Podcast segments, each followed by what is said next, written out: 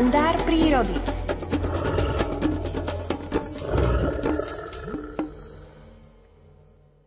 Viete, kto je zdravotníkom lesa? Ak nie, tak pozorne počúvajte, prezradí nám to totiž náš host, prírodovedec Miroslav Saniga, ktoré už, ktorého už v tejto chvíli mám na linke. Prajem pekné ráno, pán Saniga.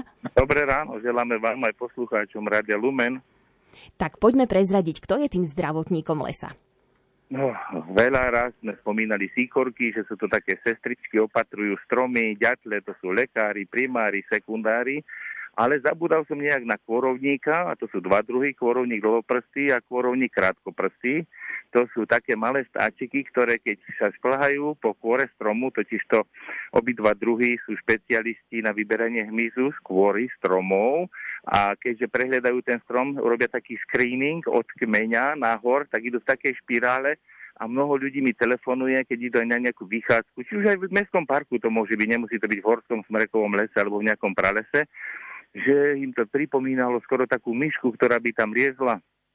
Už je to kôrovník, veľmi užitočný vtáčik, nenápadný, skoro nikomu sa neprihovára, jemno, jemnučko spieva, tak srí, srí sa ozýva, spev je tiež taký nie je veľmi výrazný, ale to, čo robí v tom, v tom lese, je nenahraditeľný, čiže pomáha tým stromčekom, je tam zdravoťákom, ktorý nemá proste náhradu sikorky, sa krmia na tých e, koncových vetvíčkách, ale tie hrubé kmene ktoré ďateľ neprezre, lebo ďateľ prezre zase v inom vydaní tie, tie, ten hmyz, ktorý tam môže škodiť, ale kôrovníky okolo tej kôry v kôre zbierajú ten hmyz a pomáhajú tým stromčekom a sú to vtáky, ktorí ten les neopúšťajú ani v zime. To znamená, že ten les má ochranu celých 365, keď je priestupný rok až 366 dní.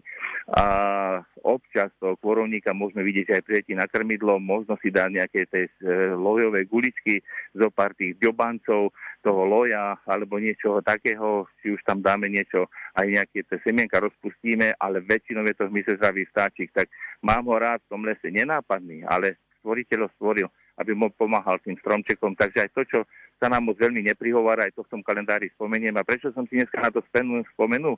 On hniezdi za očkerenou kôrou alebo starých takých štompároch, stromoch, ktoré sa rozpadnú.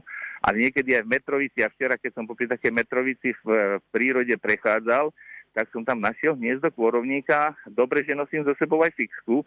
Napísal som tým ľuďom, ktorí tam tú metrovicu majú, aby tú metrovicu ešte nebrali najbližších 10 dní, lebo sú tam malé kôrovníky, aby tam mohli prežiť, vyletieť, aby mohli byť v prírode.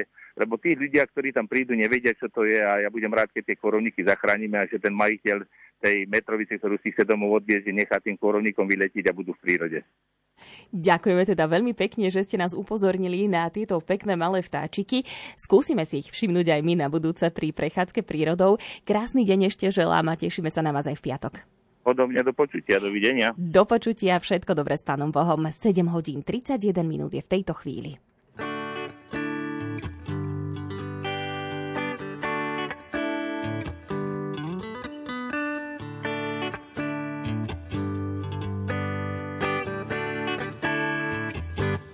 Idúc okolo lodí, v záplave mnohých sietí.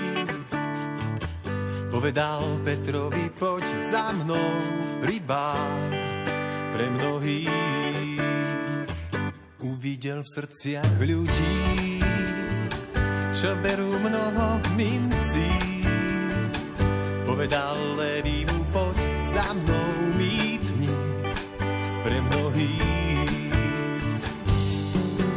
všetkých tých, čo sa boja ísť, odozdať život svoj za ním, zanechať starý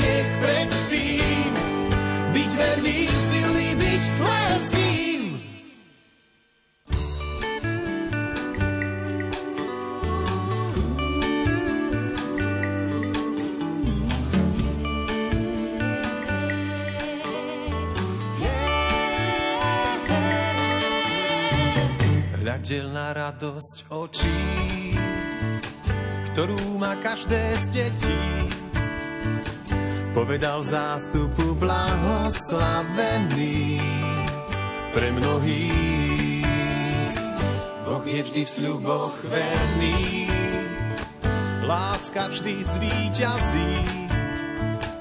povedal zástupu ste milovaní pre mnohých.